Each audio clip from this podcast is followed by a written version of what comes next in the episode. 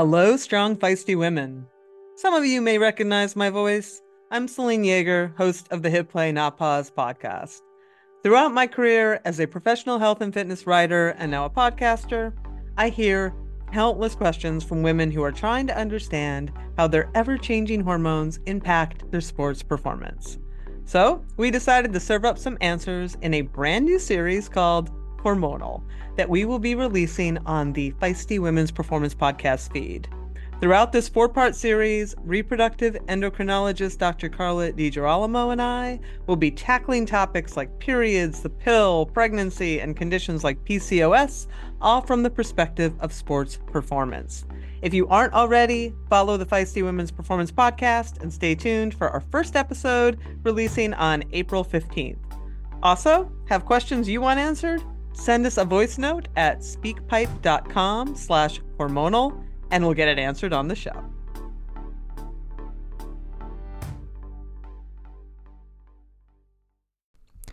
You are listening to the Girls Gone Gravel podcast, a podcast for women who are chasing epic and everyday adventures on their bikes. We are a production of Live Feisty Media and hosted by Christy Mohn and Katherine Taylor.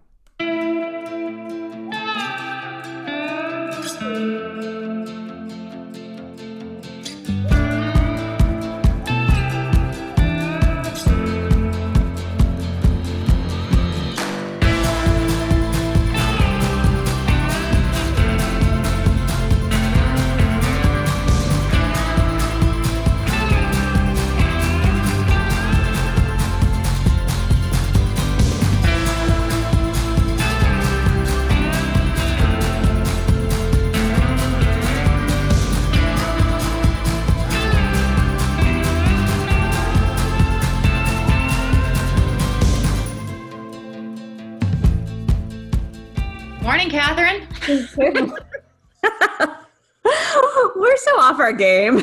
I know it's early. We yeah. Last week it was late. I couldn't talk. This week it's early. You can't talk. so apparently midday is my time. You're a midday person.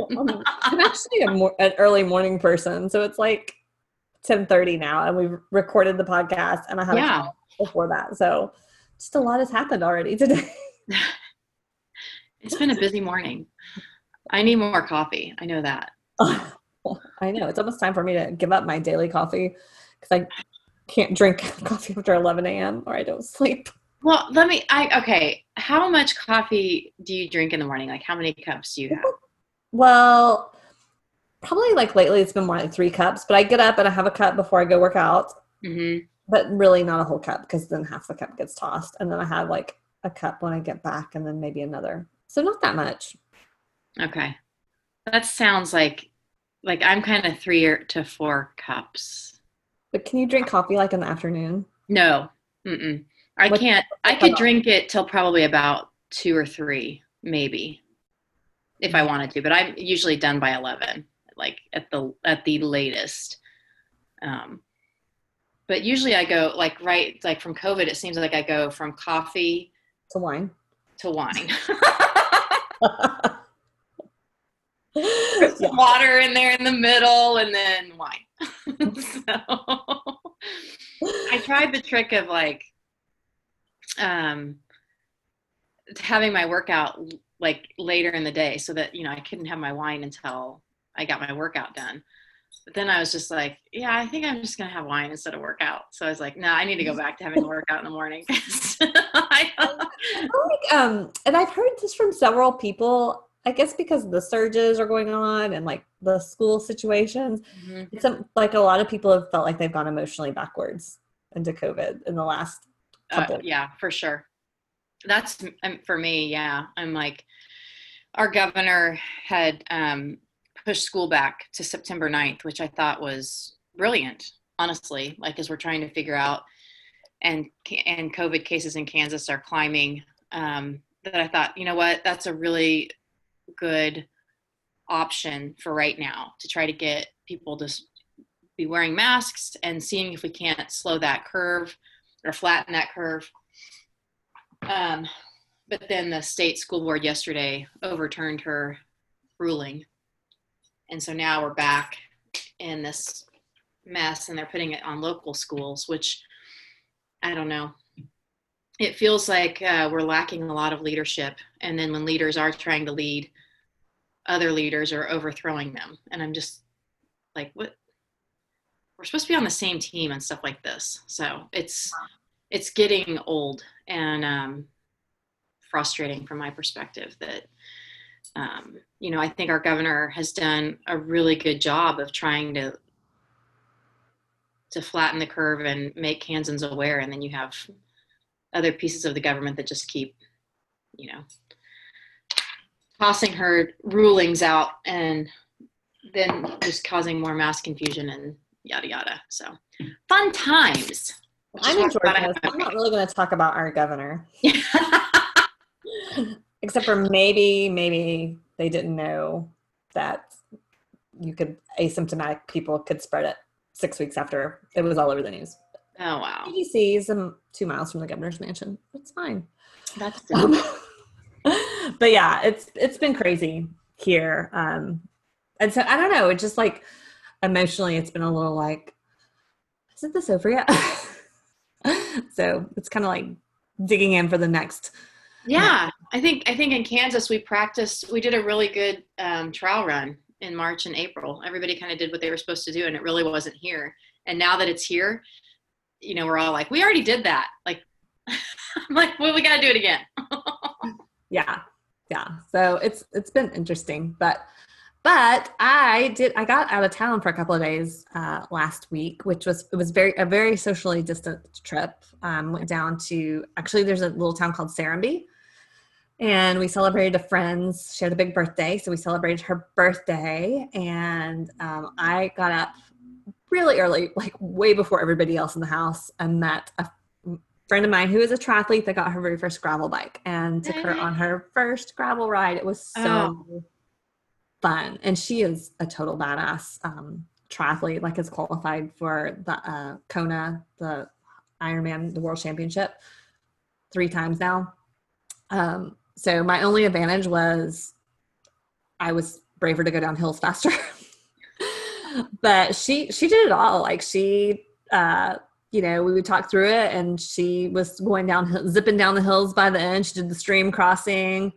Um, she made it up the really steep grade with the loose gravel and the you know uh, so this logging road that they've been working on. So they just dropped a bunch of that big chunky oh, gravel yeah. right at the bottom of it, and then you hit a 15% grade.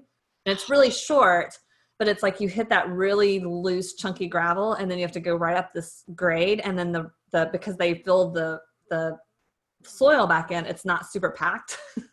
so she made it up. I was like, I am impressed with your first gravel That's ride. Awesome. But it was it was really fun um, just to kind of see her out there for her first ride and, that's, and get to do that with her. That is, I think that's the best cure for COVID blues is getting somebody out on a gravel bike that hasn't been out there before. So yeah, sharing sharing that experience is awesome. So that was fun. Is she hooked? She's hooked. She's totally hooked. She really likes it. Um, and then actually, I just got another a text from another friend that was like, "I'm getting a gravel bike." I just talked to our this mutual friend. I was like, I will take all the triathletes out on their first gravel rides. I like to be the guide. Um, what really- what bikes are they getting? Uh, Katie got the checkpoint, the trek checkpoint. Okay. I don't know what Danny's gonna get. Um, nice. So she's she's always been a big Cervelo cyclist. So yeah, that's awesome. Yeah. Did you get any riding in over the weekend, or um, get lost on any hikes? we did go do a hike at the the tall grass prairie um, and ella came back with 14 ticks which re- reminded me like the last time i take her to the groomer we got rid of the tick and flea collar so i ordered another one of those so, but um i've been it's kind of sad because it's been so hot and humid here which you know you understand that um, and my mornings have become a little bit busy. So I've been, um, I've, I've had my bike back down on the trainer, which it needs to come back off because then, then I get in that ridiculous habit of going down to the basement and, you know, doing the ride on the trainer, which isn't good for my mental health. Like what I need is to be outside. So um, I need to pull that off of there today and get back out. But um, No, I've been doing like hiking and running has kind of put put itself back into my schedule for some reason. I, I don't know if it's just what my Well, brain needs. when you don't have much time in the morning, running's a nice because you can just do it in less time, right? Like Yeah, you it's just like 30 minutes. Like, you know, I feel like, I've gotten something. and Yeah. to put on all the gear. So it's a good, especially when it's so hot. I just, I don't like summer. I've said that many times. I'm just not a summer. I love summer, but it's been the humidity here is like the South right now. It's like 95% humid, and you're just like, oh, it's gross. Um, and the mosquitoes are really bad right now. So, anyway, but um, that's the good with the bad. I have a question for you. Yeah. When you um, when you go out on a long ride, what are your favorite snacks to take? My favorite snacks. Um, if I've if I've prepped to go on my long ride, there's usually some almonds in my pack. Um, I love to take bacon. Just a bag of bacon? Yeah, like you know, from breakfast, I'll just go ahead and make up the whole pack, and then save it, and then use it for a, like a ride snack. Um, a quick one for me, I like payday bars. Um, and then I do, I like, and Hannah, our guest, mentions these Lara bars are often in my pack. And then I do use um, Good Nutrition um, just because it's easy grab and go. But um, I do try to stick to real foods as much as I can. But what's in yours? Um, I usually so fig Newtons have been like one of my favorite. Those are so good to take. They're, they're super easy to take and they come in those little two packs. Um, and then um, yeah, sometimes I'll get Clif bars. Um, I really like Swedish fish. so I take those along. Um, yeah. So somebody in the group had suggested making these rice par- these rice things, and I, they were like, "It's so easy." And I was like, "I don't really cook." Like I can cook, but I just like try to cook while I'm doing three other things, and they're like, "It's just the easiest thing ever." And like I was like, "I'm gonna try to do it. I'm gonna try to make them." So of course I put the rice on to cook, and then I start doing something, and then I I smell something burning, and the whole bottom of the pot was scorched with rice. So, needless to say, the rice bars did not work out for me. I've not had good luck with rice bars, but I am going to try that banana bar. Yeah. So, we got to talk to a chef today, which was Yes. really fun. We spoke with Hannah Grant, who um, lives in Copenhagen in Denmark, and she wrote several books. Uh, she has a TV show that you watched, right? Yeah. Eat, race, win. And then I watched it and I binged it. It's on Amazon Prime and it's like six episodes. And it's her, she was a chef for, um, she told us to say 16 grand tours, 15 or 16. 15. And then she was on the show was the 16th one, I think. Okay, cool. And so she gives us all the behind the scenes of what it's like to be a chef on like the Tour de France, the Giro, um, all these major events, and um, just how to how important your what you eat is and eating good food is to fueling your performance. And Yep. she's not a fan of gels. She's not. Tell the- tell the science behind why that's not good for you to fuel when you're doing long events. So she's really she's not just a chef, she's a very much a performance chef and how can you get the right foods to reach your goals. So um it was a really fun conversation. Yep. I was so stoked to have this one. So I finally brought a guest that Christy was like because I met Hannah through some random some various random things and talked to her on oh and she is gonna give all Oh, of that's right. a 20% coupon on her cookbook, um, Eat, Race, Swim, which I have. And it is, it's, okay, so I did say I don't cook, but this cookbook is gorgeous. Like it's got all these stories of different high performance athletes in it and recipes that I am going to try some of the recipes uh, because she says they're all pretty easy to put together. Um, We well. should do we should do that and put that on the YouTube channel. You and I can make breakfast uh, make the banana bars. Yeah, we'll try that. Yeah. I'm you said it. You said you would try it. Who wants to? Maybe somebody wants to join us for that. We could do yeah, we or we, maybe we could do it um that way or yeah, that'd be fun. Yeah. We'll figure that out. But okay. you can go to her website, uh, which is hannahgrant.com. We'll put a note in and get 20% off of the Eat Race Win cookbook by using Girls Gone Gravel, all lowercase, um, for that. And yeah, but first you should go listen to this really fun interview with Hannah Grant. Do it. Hey, Catherine, I'm so excited that Goodr's come on as one of our sponsors. I know we love Goodr sunglasses because they come in so many fun colors and sassy, fun names. Like I got Lance's afternoon uppers, and I got Rose before Brose. they're really fun, and they're also performance sunglasses, so they're no slip, no bounce, and polarized. They start at a ridiculously low price of $25 a pair. Which means that Goodr is generously offering our listeners nothing. Nothing. Nothing at all. You do not need a discount when you already have the most affordable performance shades on the planet. So go to goodr.com slash feisty, and that's G O O D R dot com slash feisty now. These glasses even look good with mud on them. They do.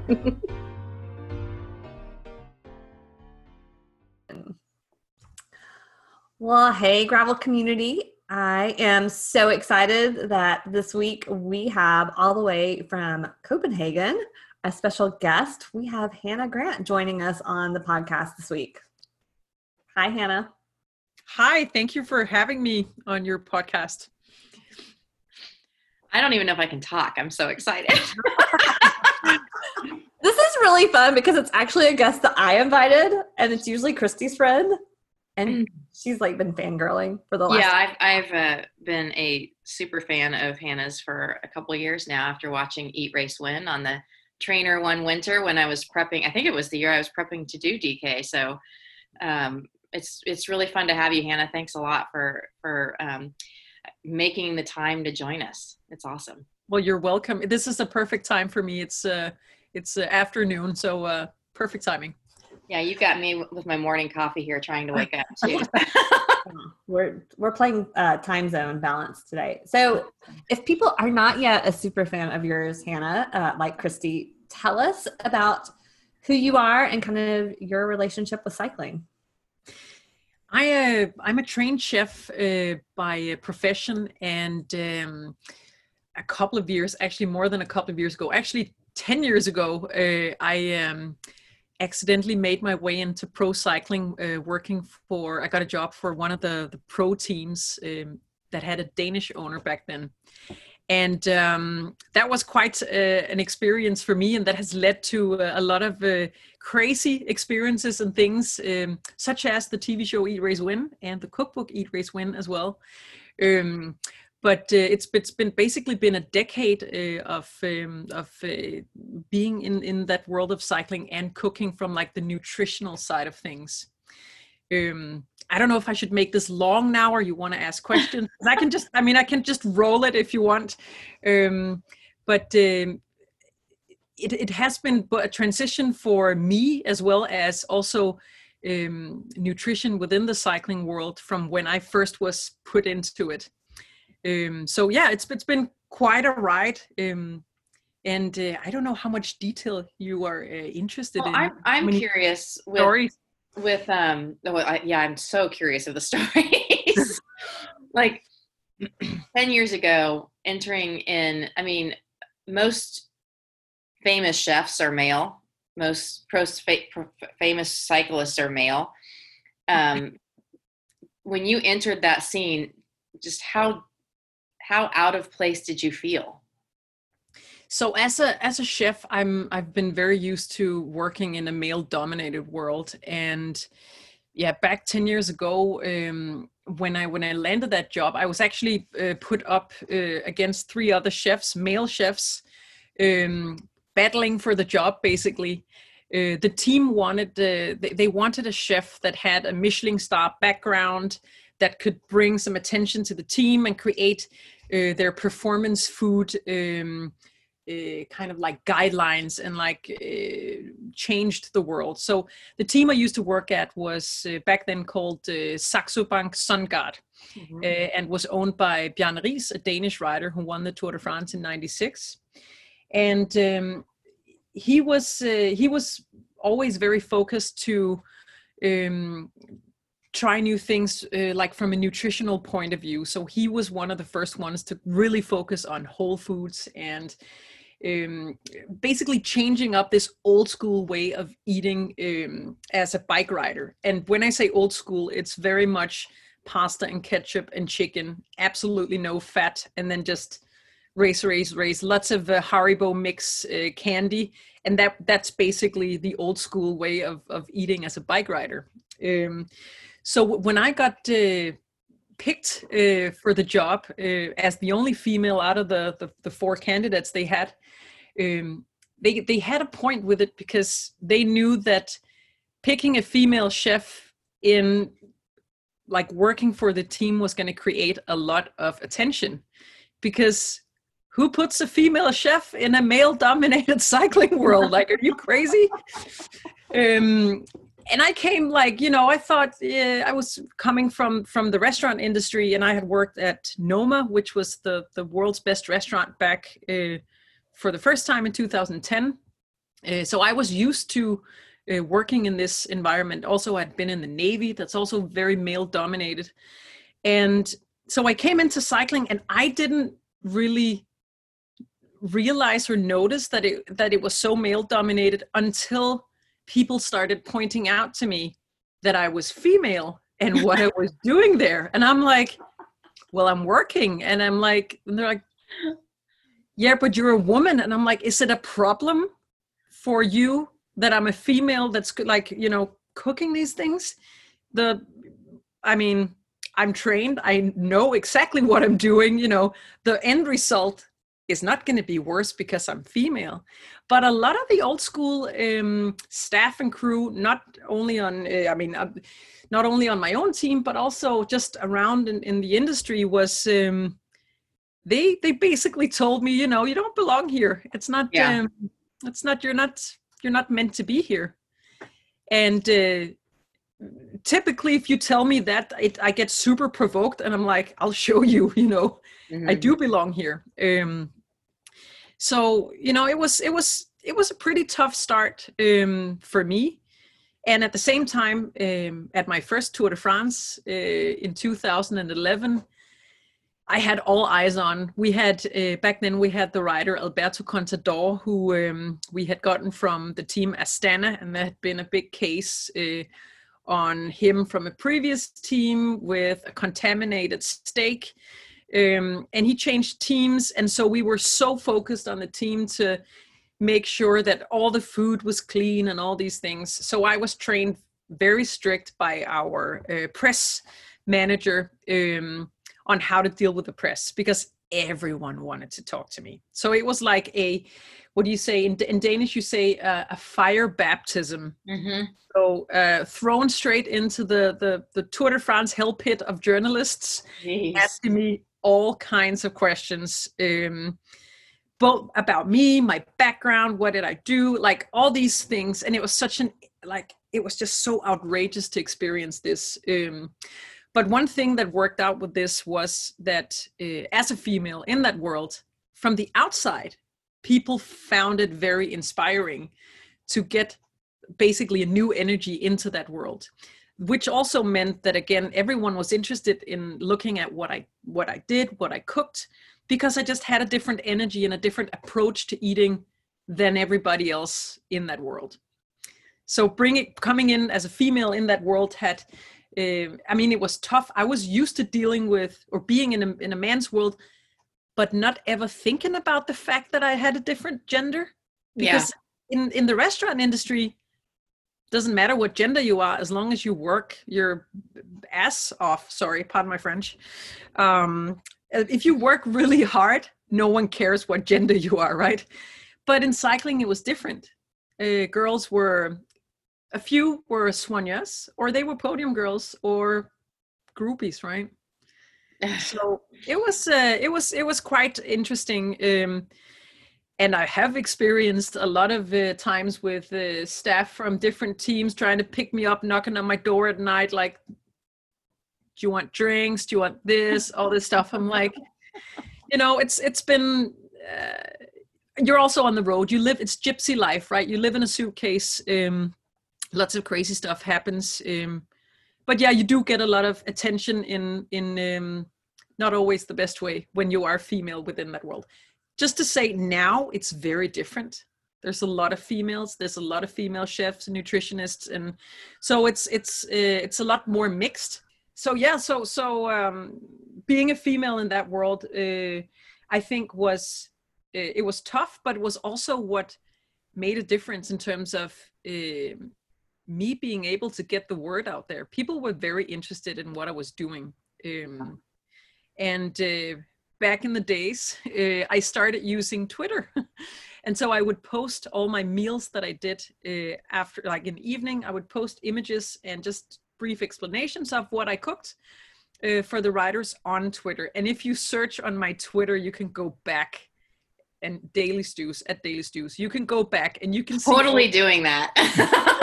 like it'll be like we're in this area look what i got did little it all this stuff. You can basically follow all these old races.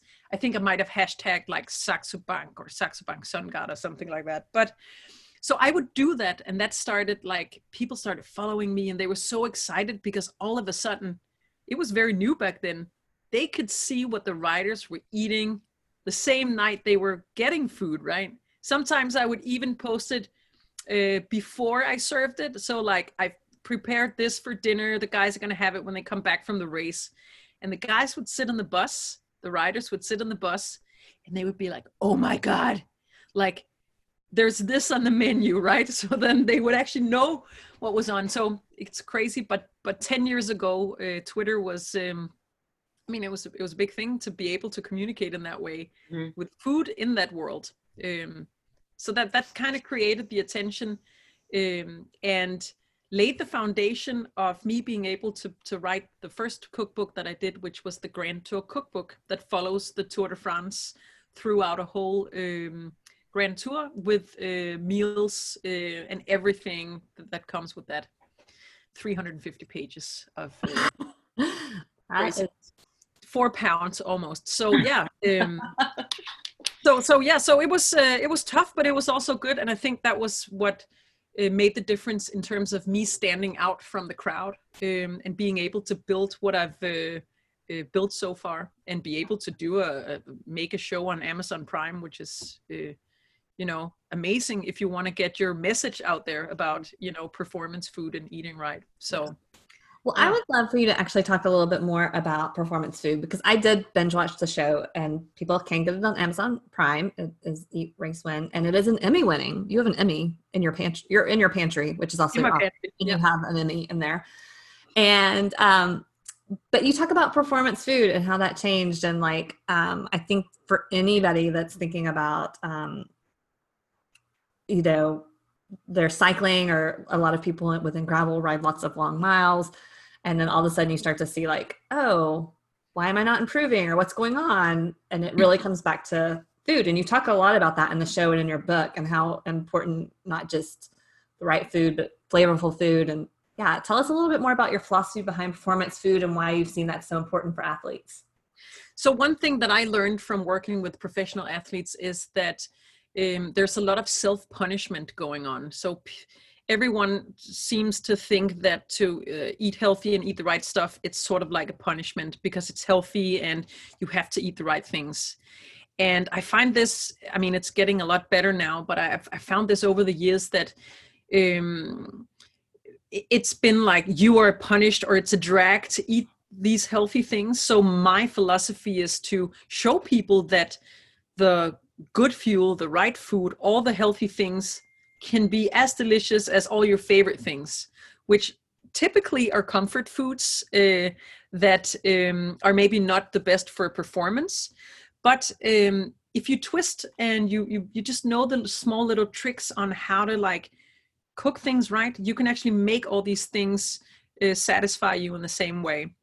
so when when I first started uh, working with the pro riders, I thought that as pro athletes being paid by a team, they knew exactly what to eat and they would eat exactly what the team said was good for them. Little did I know, um, they didn't.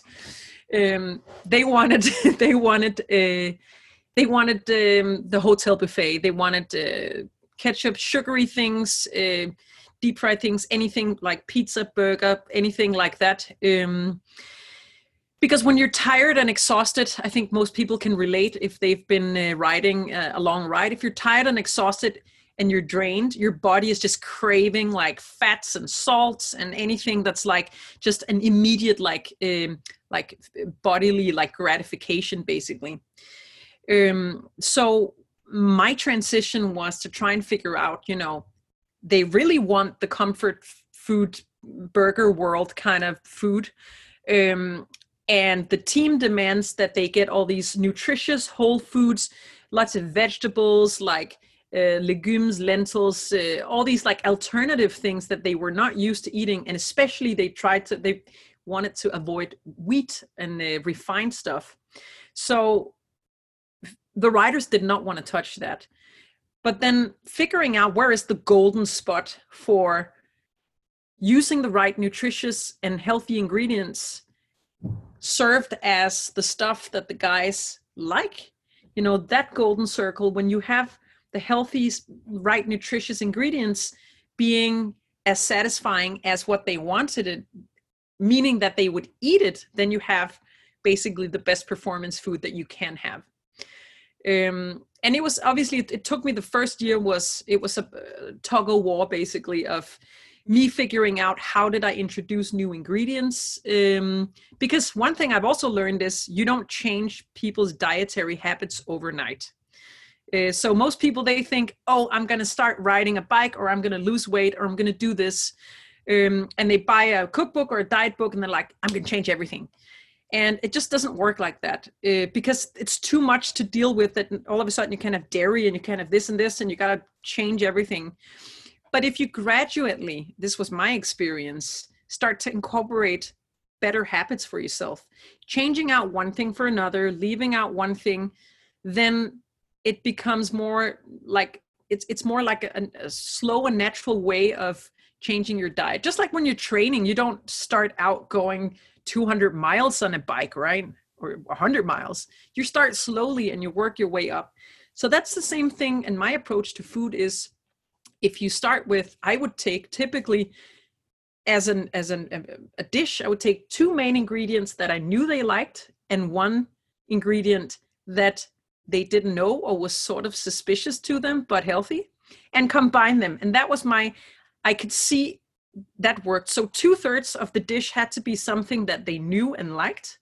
And then I could incorporate like one third of ingredients or like main things that would be new. And then that would be okay, mm, they would be too lazy to pick it apart. So they would eat it and be like, hey, wait, I like this.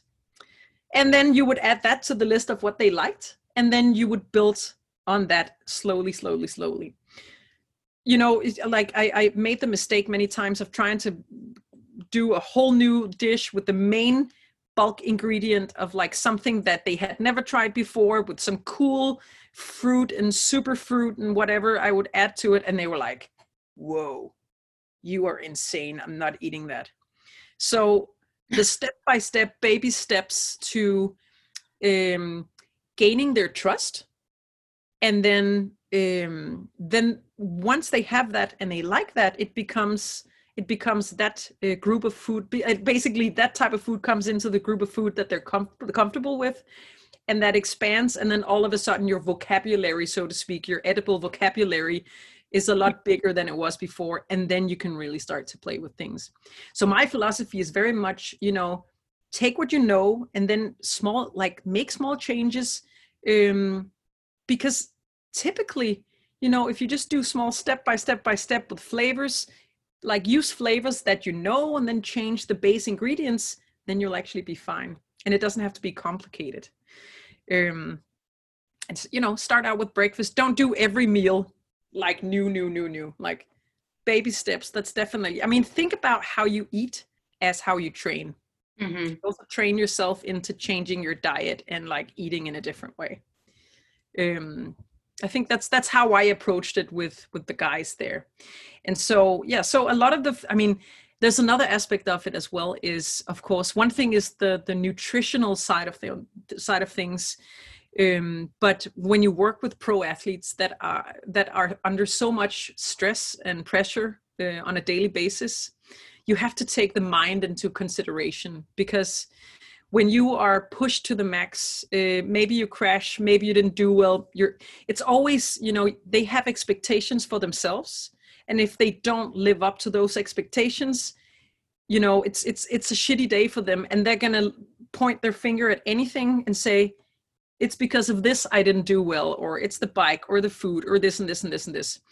So you have to take into consideration that if they are feeling down mentally you have to change your basically you have to change your meals to boost the moral. Because if you boost the moral through food it will help them get over it faster and not beat themselves up so much.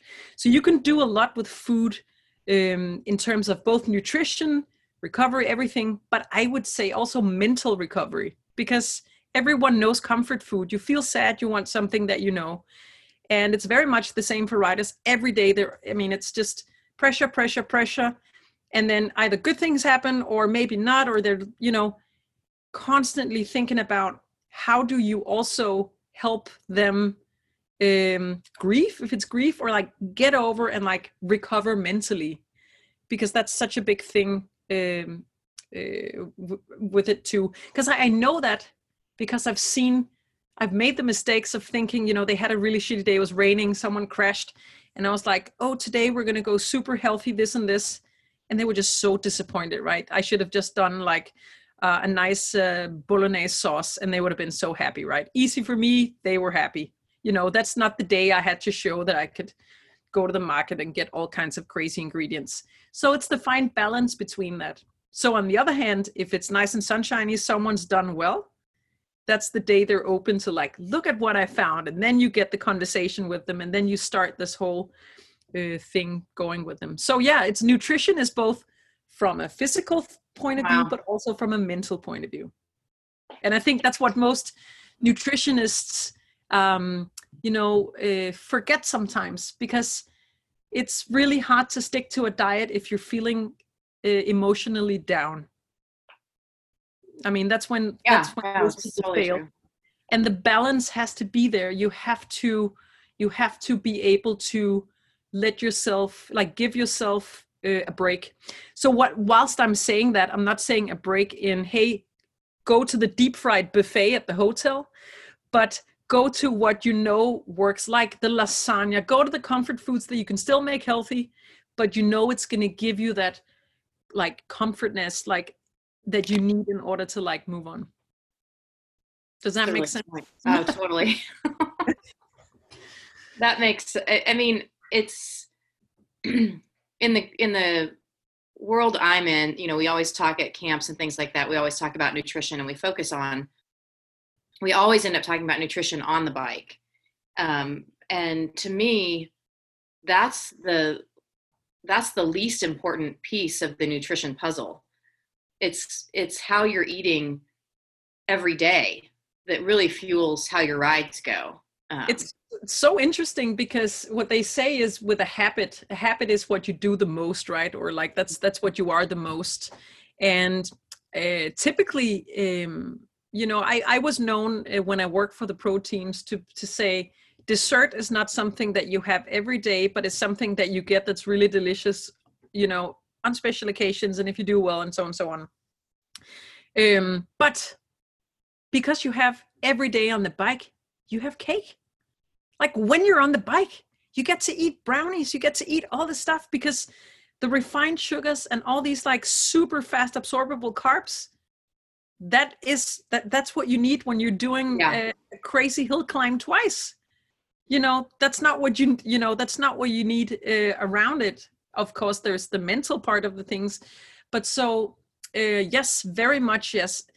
The whole like what you are on the bike is the product of what you eat and what you train and your recovery and that's what most people also fail on doing is listen to your body with that recovery thing and also because your body is going to tell you what you need you know especially also food wise um so yes it is very important to make sure that you fuel right also on your rest days.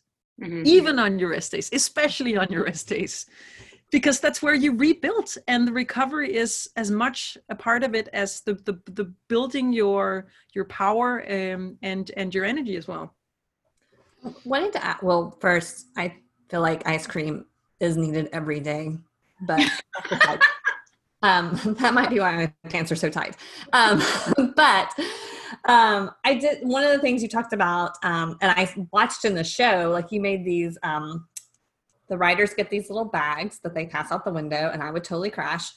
Um, but uh, they were all real food. And I know you work with Dr. Stacy Sims, and she's a huge proponent of real food on the bike. And um, so, talk a little bit about that because I know there's a huge performance industry for foods, gels and goos and stuff. And um, I came from triathlon where you do a lot of those things, and now every time I see one, I want to puke. Yeah. Um, so yeah, why real food? How does that help? And especially, you know, you talk in the show about like that long duration of riding when they're, you know, riding for 21 days, why it's so important to have the real foods. So when, when I mean both as a pro rider, but uh, in general as an athlete, um, you have to consume a lot of energy in order to keep going and recover right. And so the reason why, so just to say, the little bags that they hand out, they're called musettes. So musette is like a, a, small, like you would give the soldiers a bag of food, or it's the same thing you put on a horse's, uh, what do you call it, snout, um, that it eats from. So it's basically oh that might be a new product that we launched for cycling. Yeah, for cycling, you can eat like that. So they hand out the musette bags or the feed bags, as they're also called. Um, and just just as a fun thing, my my publishing company for my book is actually called Musette Publishing because Musette is the feedback, right? Anyway, that was another side story. But so the feedbacks, um, the reason why that the the content of this is so important that we work with real food and not all of these gels and pre uh, pre-made bars is that your stomach and your gut when you're riding and you're training and especially if you're looking at the pro riders at the tour is 21 days straight is under so much stress and pressure and if you keep on feeding your body and energy really really high sugary products like gels. Gels is um and i know stacy dr stacy sims will say the same uh, the devil's work. You're going to create um you're going to create such a, a, a, terrible atmosphere in your gut um that you're going to start having stomach problems. So um, the last thing you want to have when you are a pro rider is stomach problems and diarrhea whilst riding the Tour de France. And I see this a lot, unfortunately, because a lot of the teams are sponsored by all these big brands. The big brands, they don't care about how you feel inside and how you actually um, how how you actually react to their products. So a lot of these things um, are made with very high sugar, so uh, uh, high fructose corn syrup um, together with artificial sweeteners uh, and or artificial sweeteners. And uh, equal for all of these things are that they basically they interfere obviously with your blood sugar but also with your gut. So they also help like basically the gels will also make you dehydrate as well which is a huge issue when you're riding like super super long uh, stages you want to make sure that you are stayed like very well hydrated and the gels they go in and interfere so much with the the fluid absorption um, that you actually end up dehydrating yourself as well as you ride so then coming to the foods a lot of these bars are um, uh, a most of what I've eaten that are not like raw bars and natural bars, because I actually do like those. A lot of the companies that are out there like uh, I don't I maybe I shouldn't mention brands, but um, Larabars, for example, um, they uh, they they do have really nice products that are uh, like raw food type stuff. You know, I would make them a lot of the things myself for the riders. I would make rice bars, um, uh, like the baked banana bar. Um, so like things that are made with whole food that you know is gonna keep them full and you know is not to screw with their dietary system whilst they're on the bike and also give them the feeling of actually eating real food whilst they're on the bike because if it's just sugar sugar sugar your body's going to crave more more more sugar. So if you eat like a like a an energy bar it's going to burn through fast and you're going to have to keep up eating those sugary bars. It's kind of like trying to have dinner with cake and candy. It just simply doesn't work. You're going to peak and crash unless you keep on filling yourself up these guys they ride for five six hours sometimes and they need to have we, we need to make sure that they have this energy that will also last throughout the stage. So that's why it's so important to give them something that they can actually keep full on for a longer period of time. Um, it is difficult though to eat on a bike so it has to be handy and that's why obviously we try and make everything into little squares and bars. Um, and for my opi- opinion like i really try and stay away from all the refined sugars because I know they do get them. They do get refined sugars because they do get cakes. And I'm also saying they they also need these things on the bike at the right time, mm-hmm. but not for the entire stage. So it's it's it's a fine balance between when do you need what. Um, but of course, I'm a chef, and that means for me, I am always uh, in favor of real foods and things that you've cooked yourself and that you've baked yourself. So even if you're bringing cake, because that is needed on the bike when you're doing these long rides, make it yourself because you just know that the ingredients in there is not going to screw with your with your gut, oh. which is really important. Well, I was when you were saying that, I was like, well, also nobody wants to get on the middle of a long gravel ride and have diarrhea. I want to say, Giro d'Italia, um, some years ago, uh, the guy in the leading jersey, Tom Dumoulin, you can Google this, had he was in the leading jersey, all cameras on him. He had to stop on his bike, pull over. Every camera on the road was on him, and he pulled his bibs down and took a shit and lost his leading jersey. Oh. You, so here's the thing That's that they, they, it came out. They they did a thing that said, "Would you rather like race through win the stage with your leader jersey and be like known and stand on the podium with shit running down your legs or get off take a shit and lose the winning jersey right? It's a pretty hard choice. He picked one. He got off. Um the day That's after, I would have done. He did not have the Velocio bib right christy? Yeah no Velocio bib there. So uh, like i mean just to say luckily the day after he won it back uh, and he finished the podium in, in Italy, winning the Giro. But it oh, was just man. such an absurd. I mean, had it been one of my riders, I think I would have. I don't know. I would have quit immediately. Just the, the knowing that one of my riders had diarrhea to get off. I know the team owner would have gone like, "What is going on here?" Right? Um, so yeah so and, and, then there is a reason to why this happens and that is because you are under a lot of stress and you do consume a lot of um, a lot of uh, high carb products and a lot of the sports drinks that they drink are also full of artificial sweeteners and typically the sugar content is too high which also creates um, a possible uh, diarrhea um, situation. So a lot of these riders they actually think they are hydrating but what they're doing is dehydrating and creating diarrhea for themselves. Um, it's kind of frustrating. wow. Yeah i mean it's it's it's very it's very frustrating when you think you're doing something great and you don't understand why you keep on having such a bad stomach. Yeah. Um, and uh, even actually I've, I've been very surprised to look at a lot of these like modern raw food bars uh, and you look at them and they add extra add artificial sweetener to the date bars and i'm like it's not even needed. What? Yeah it's crazy.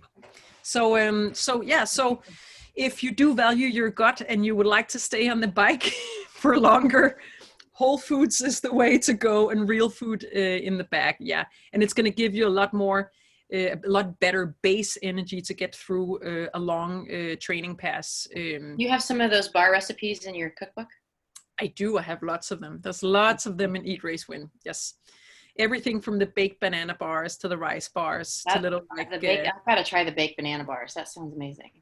they're, and they're they are so easy to make and you can i mean and easy to tweak and adjust so um yeah it's uh and they're good for kids i know that as well um from Yeah. many so yeah for Awesome. school yeah If we get to go back to school.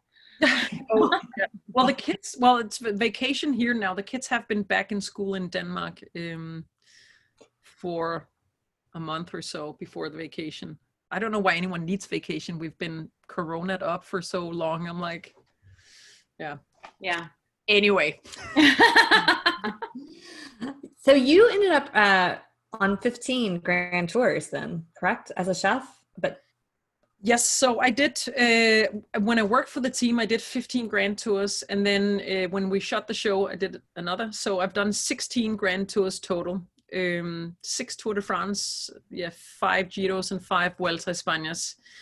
Um, which is, if you count it up, it's a month every time is over. I mean, 16 months of grand tours, insane. I, I can imagine it's like the like no sleep, insane, just hustle, hustle, hustle. Because you're driving the trucks from location to location, then you have to cook the meals, correct? Yeah, yeah. So as a as a chef on a team, you get up uh, as the first one, prepare breakfast, uh, serve it, pack up your truck, uh, wait for the riders to finish. You know, you pack all the food for after the race in the bus, uh, and then pack up your stuff, and then you drive about 150 200 miles to the next hotel.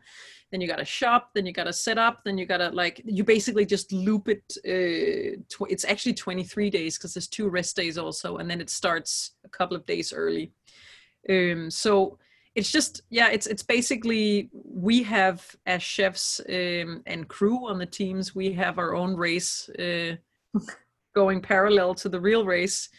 Um, and And there's our- no Costco, right? Like there's no Costco in Europe.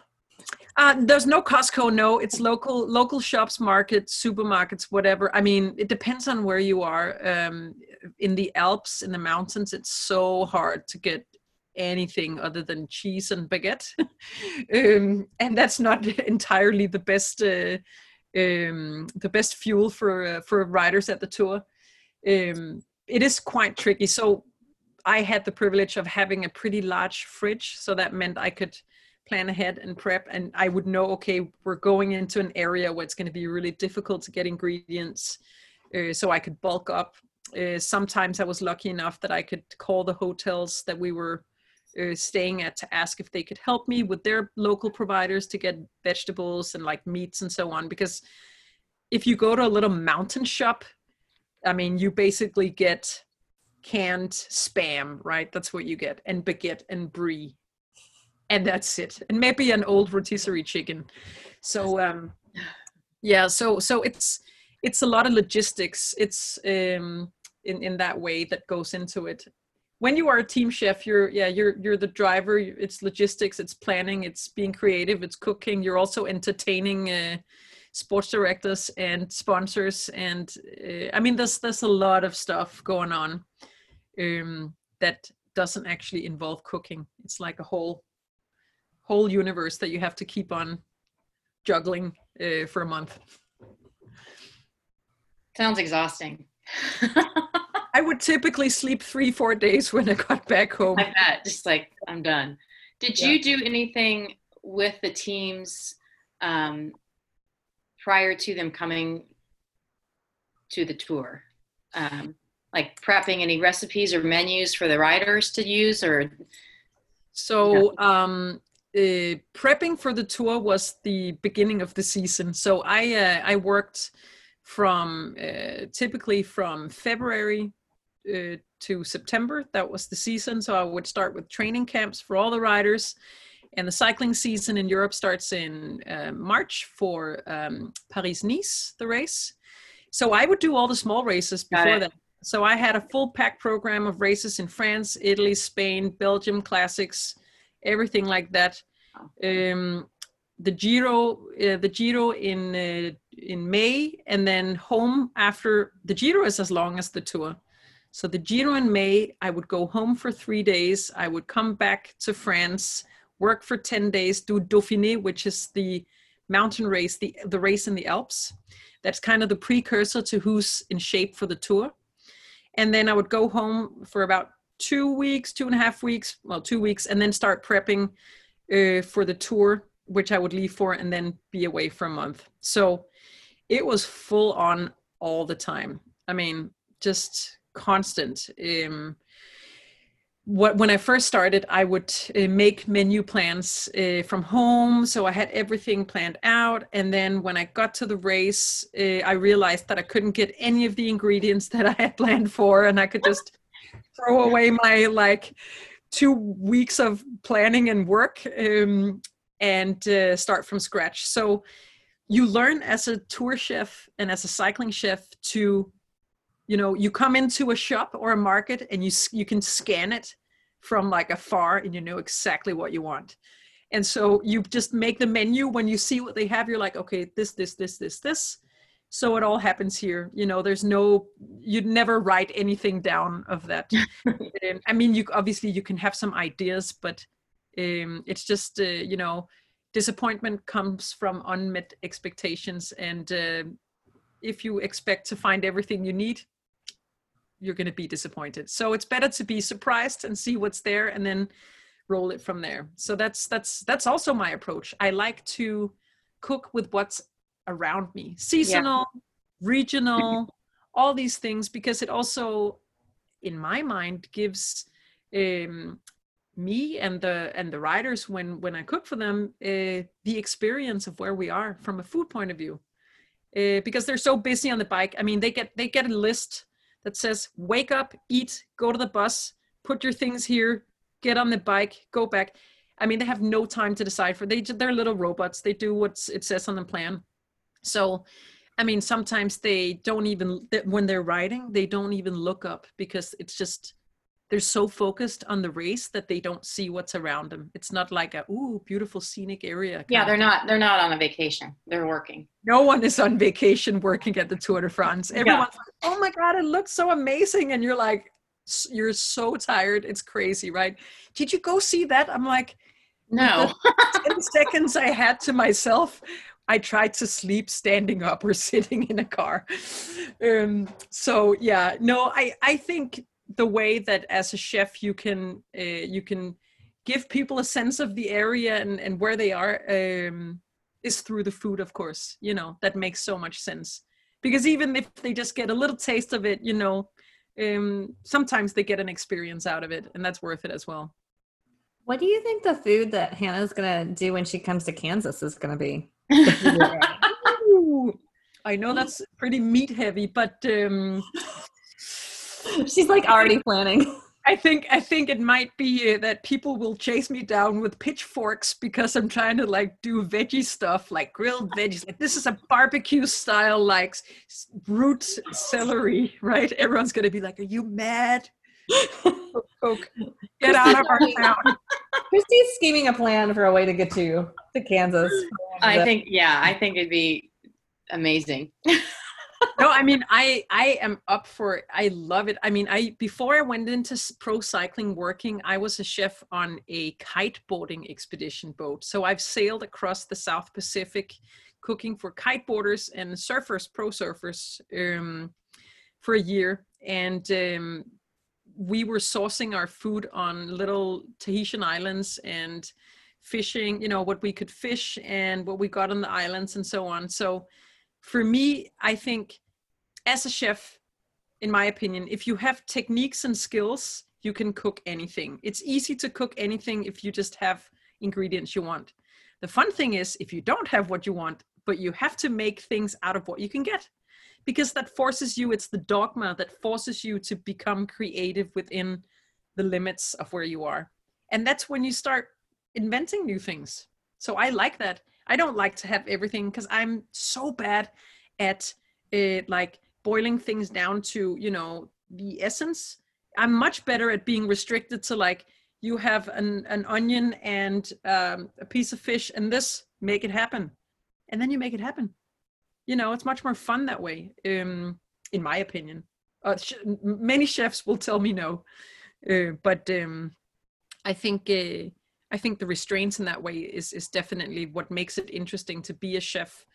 uh, traveling um, around the world.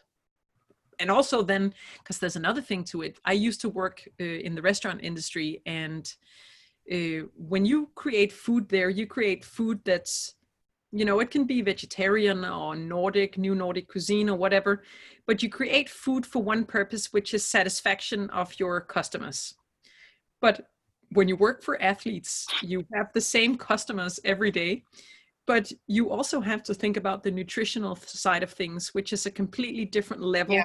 added on to the satisfaction part of of cooking so it all of a sudden it becomes a matrix of emotions, nutrition, and uh, ingredients uh, that has to fit together. And I think that's that's the exciting part about that world and and, and developing recipes within performance food.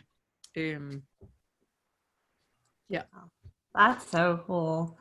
Well, we could probably keep asking you questions all day. we know it's getting late in the afternoon um, where you are, uh, but you have a ton of, well, you have a couple of awesome cookbooks uh, that people can get on your website. And then you have, um, and I actually have the Eat Race Win cookbook, and I don't really cook, but it is gorgeous. And it's got all these like really cool stories of athletes and kind of behind the scenes things in it. Um, but then you also have a really great Instagram where people can follow you and get, um, you're doing a lot of recipes. You've been doing a lot of recipes during COVID, and they're all uh, healthy, delicious, and performance focused, right? Yes, they are indeed and easy to make. Yeah. Yeah. So uh, yeah, that's one of the things you've talked about is like it shouldn't be this crazy hard thing to make if you le- learn some of the techniques and you're giving tips and stuff. Um, like I saw this week, you were even showing how to grow herbs on your in your yes water propagation of herbs you know you you yeah i love i love the fact that you like regrow and reuse things so um yeah lots of tips and tricks and recipes um on daily stews on instagram yeah well, we so appreciate your time today and um, cannot wait. One day when I start cooking again, I am going to try out some of these recipes. I yeah, I need to get the cookbook. So yeah. Well, I will. I will like to offer all the Girls Gone Gravel uh, listeners a uh, twenty uh, percent discount off the book on my website oh. if they're interested. Yeah, we'll take it. We'll, we'll send that out in the newsletter and put it in the um the podcast notes for this week. We'll get that info from you. So thank you so much. It is it is worth it. It is a really beautiful cookbook. So it, it works as a coffee table on its own, basically. right. Well, thank you so much for your time, Hannah. Thank you for having me, um, and thank you for listening. The Girls Gone Gravel podcast is a production of Live Feisty Media. Subscribe, like, and comment on your listening platform. Our producer is Taylor Mohn Rudolph. You can follow us on all of the socials at Girls Gone Gravel or visit our website at girlsgonegravel.com.